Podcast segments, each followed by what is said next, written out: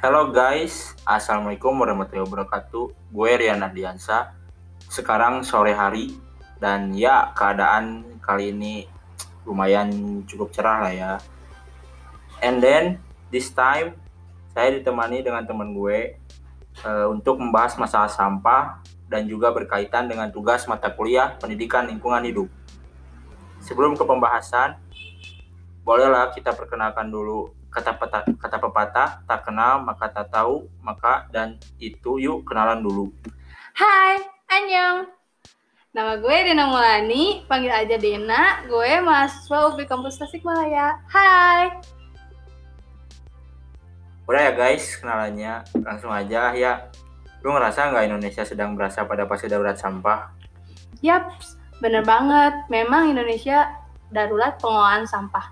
Enggak saat ini, mungkin sampai nanti entah sampai kapan jika Indonesia belum mampu merubah pola ketergantungan terhadap penggunaan sampah dan juga belum mampu untuk bekerja sama dari semua pihak. Bukan hanya pemerintah, namun kita pun harus mampu untuk berubah.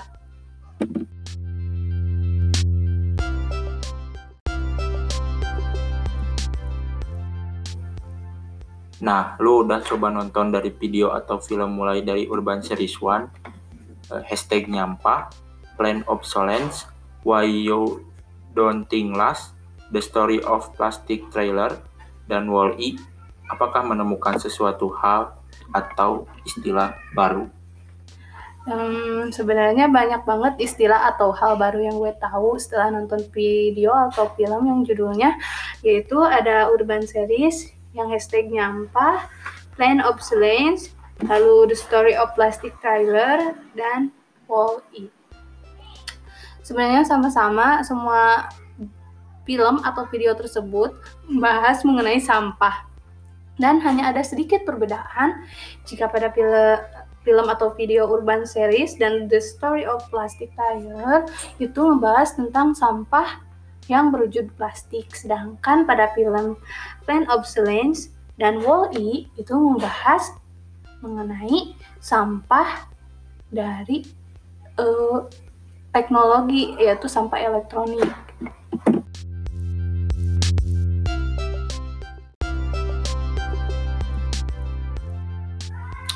Nah ya, setiap orang pasti nggak terlepas dari yang namanya FMCG. Nah, Fast Moving Consumer Good. Lu tau gak FMCG itu apa? Oh, FMCG. Tahu gue yang biasa buat ngebungkus makanan itu kan? Betul banget. Tapi nggak ada yang sekarang nggak makanan aja. Hampir semua produk yang butuh bungkusan uh, untuk melindungi produk itu apa hampir semuanya pakai MMCD. Bener sih bener-bener ngasih kita kebahagiaan beberapa menit namun lihat hasil dari kebahagiaan tersebut sampah yang abadi Nah, di Jakarta juga pada tanggal 1 Juli 2020 sudah ada pelarangan penggunaan kantong plastik pada pusat perbelanjaan. Namun itu tidak berlaku untuk di pasar. Hanya di pusat perbelanjaan kayak Alfamart, Alfamidi, Indomaret. Eh, maaf ya sebut. Uh... nah, di Bantar Gebang kurang lebih 110 apa hektar kalau nggak salah dari 110 hektar tersebut 45,5 udah dipenuhi sampah.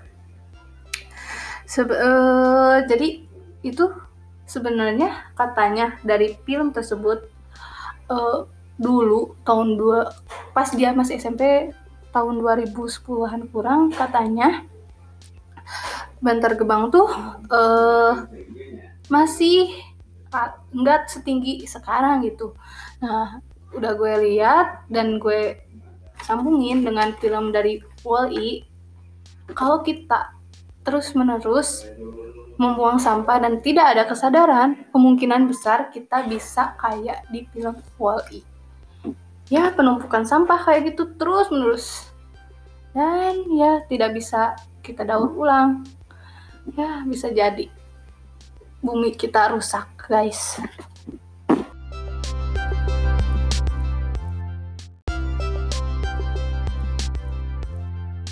Ya guys, ternyata sampah tersendiri itu punya regulasi sampah atau hukum sampahnya. Tahu gak kalian? Undang-Undang Nomor 18 Tahun 2008 tentang pengolahan sampah. Alasannya kenapa keluar kebijakan tersebut? Itu karena adanya kejadian di TPA yang ya sampah melebihi kapasitas di daerah Cimahi kalau nggak salah. Itu dan ya ada korban. Maka e, hal tersebut bukan masalah lokal lagi malahan masalah nasional. Makanya keluar kebijakan Undang-Undang Nomor 18 Tahun 2008 tapi ya guys regulasi di Indonesia hmm, mengenai sampah masih belum mampu menjawab tantangan masalah FMCG.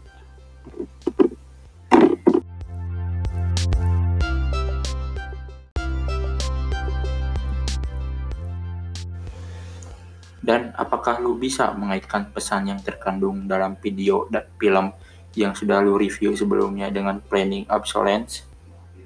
Um, ada, ada, ada, ada pesan yang terkandung dari yang udah gue tangkep ya dari tontonan semua film atau video tersebut uh, dengan kaitannya dengan planning obsolescence atau apa ya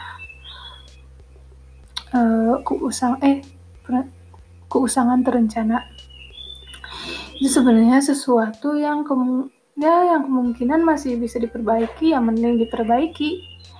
Itu pesan yang apa ya gue tangkep banget gitu. Uh, daripada terus daripada kita beli yang baru kan yang akhirnya uh, atau ya mengganti karena sudah tidak sesuai dengan zaman barang tersebut bisa di ya yang diganti tersebut ya bisa jadi sampah akhirnya. Uh, dan juga akan jika terus menerus seperti itu kehidupan manusia ya sampah akan menumpuk. Dari dari planning obsolescence itu ya untuk ekonomi dari seorang produksi atau produsen itu menguntungkan dan untuk lingkungan tercemar dan akan rusak dan juga uh, gue udah baca pada satu posting seminar ya kayak artikel jurnal yang judulnya Isu Keusangan Terencana dan Sampah Elektronik pada Revolusi Industri oleh Iputu Udiana Wasista pada Prosding Seminar Nasional Desain dan Arsitektur volume 3 tahun 2020 bahwasannya sejauh ini isu sampah elektronik telah ditulis dalam sebuah dalam status artikel ilmiah dari tahun 96 sampai 2012 uh, sampai elektronik meningkat tiap tahun dan tidak mengalami penurunan karena itu karena manusia yang terobsesi karena ketinggalan zaman lah atau ya karena harga perbaikan lebih mahal daripada kita harus beli baru. Ya makanya orang-orang lebih memilih beli yang baru. Salah satu faktor yang menjadi penyebab sampah elektronik yang menumpuk dengan cepat adalah skema keusangan terencana yaitu obs uh, planning obsolescence. Skema ini dalam perkembangan sejarahnya dari tahun tahun 1924 telah digunakan untuk memberikan ruang bagi dinamisme pasar dan ekonomi untuk berkembang. Namun skema ini bertujuan untuk menggairahkan lingkaran produksi hingga konsumsi. Namun dampak skema dari ini eh, barang yang dihasilkan akan rapuh dan mudah rusak sehingga menimbulkan tumpukan sampah secara cepat.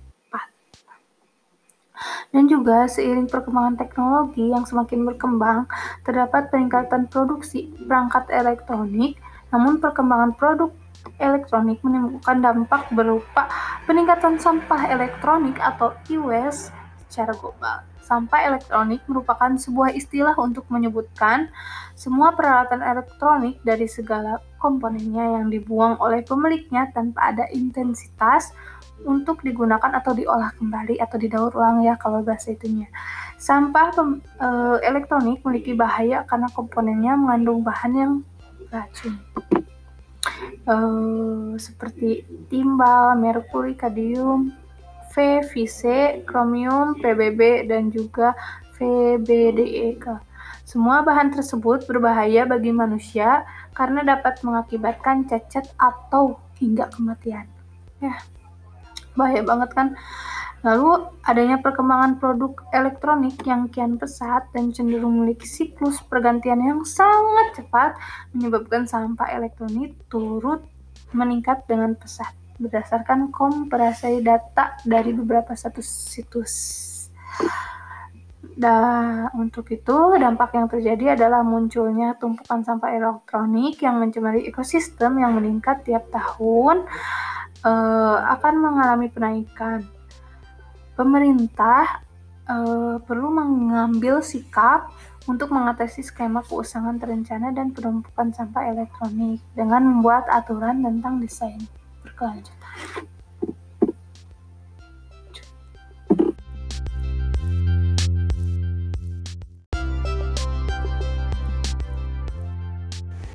Oke deh kalau gitu sekali lagi terima kasih Dena buat waktunya dan semoga apa yang ini tadi dibicarakan bisa menginspirasi semua orang yang mendengarkan ya. Ya, baik terima kasih juga ya udah undang gue dan juga gue ngerasa seneng banget bisa sharing-sharing. Pokoknya dari sharing-sharing kali ini semoga bisa membuka mindset kita sebagai anak muda untuk lebih peduli lagi akan lingkungan. Lakukan hal sekecil apa pun itu dan akan berbuah hasil jika kemudian hari. Dan jangan pernah menyesal melakukan hal sekecil apa pun itu. Balik kalau gitu. Sampai, Sampai jumpa, jumpa dan see you. Assalamualaikum warahmatullahi wabarakatuh.